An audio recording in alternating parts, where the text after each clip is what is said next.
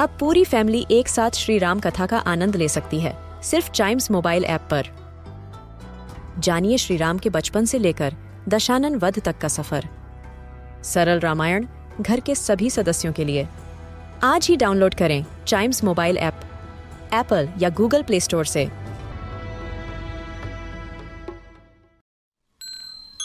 This is Chimes Radio, original podcast.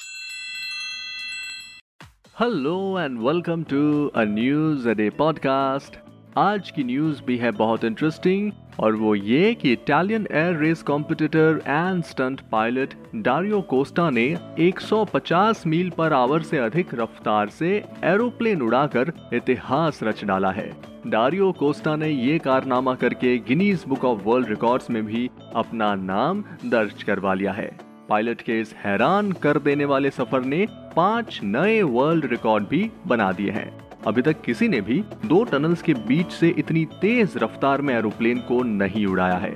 और stunt pilot Dario Costa ने Turkey के Istanbul में दो सुरंगों में जिवको एज 540 रेसिंग प्लेन को उड़ाया।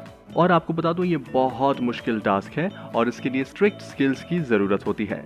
और कैटालका मेवकी के नॉर्थ मरमारा मोटरवे में दो टनल्स के बीच से डारियो कोस्टा ने एरोप्लेन को ऐसा उड़ाया कि वर्ल्ड रिकॉर्ड बना डाला। वहीं आपको ये भी बता दूँ कि क्रॉस विंड होने के बावजूद इस रेड बुल स्टंट पायलट ने अपने एरोप्लेन को पहले 360 मीटर टनल्स में पूरी तरह से नेविगेट किया और फिर दूसरी सबसे लंबी टनल्स में उड़ाया, जिसकी लंबाई 1160 मीटर थी और पूरे स्टंट को पूरा करने में सिर्फ़ 43.44 सेकंड का समय लगा और जिसमें कोस्टा ने 360 डिग्री लूप के साथ इसे सेलिब्रेट भी किया। वहीं डारियो कोस्टा का ये video Austrian company Red Bull ने अपने फेसबुक पर रिलीज़ किया था। और डारियो कोस्टा का ये स्टंट देखकर हर कोई हैरान रह गया है।